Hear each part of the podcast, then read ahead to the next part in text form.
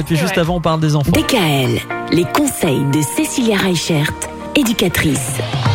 Cécilia, depuis hier, c'est officiellement le printemps. Eh bien, il se trouve que souvent, printemps et envie de bébé, ça peut aller de pair. Ça y est, vous êtes prêts, enfin décidés pour avoir ce bébé.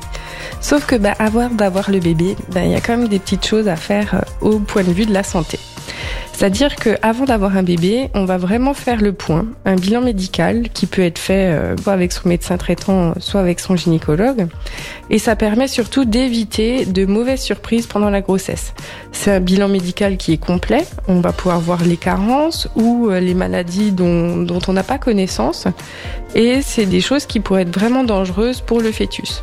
Donc la première étape, en fait, avant même d'avoir l'idée de le concevoir, c'est de faire cette première checklist avec des bilans sanguins, avec des bilans chez différents spécialistes qui vont vous permettre bah, justement de faire le point, l'état des lieux, pour savoir si bah, vous n'avez pas des antécédents dans la famille, s'il n'y a pas eu d'autres grossesses qui ont été difficiles.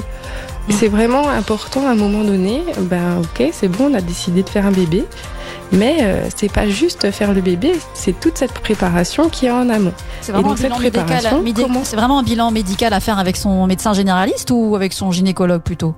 Alors, on a un premier bilan qui est vraiment spécialisé avec notre médecin généraliste. D'accord. Et on verra tout au long de la semaine bah, ce qu'on va pouvoir faire justement avec le gynécologue et ce qu'on va pouvoir faire avec les autres spécialistes.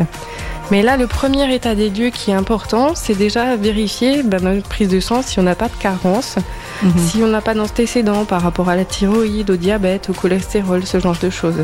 Et donc, c'est cette première étape avec notre médecin traitant qui va déjà nous, nous permettre de nous conseiller sur les choses à prévoir. Mmh.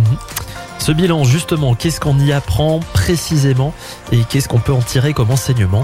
Rendez-vous demain pour savoir tout ça. D K L. Retrouvez l'ensemble des conseils de D K L sur notre site internet et l'ensemble des plateformes.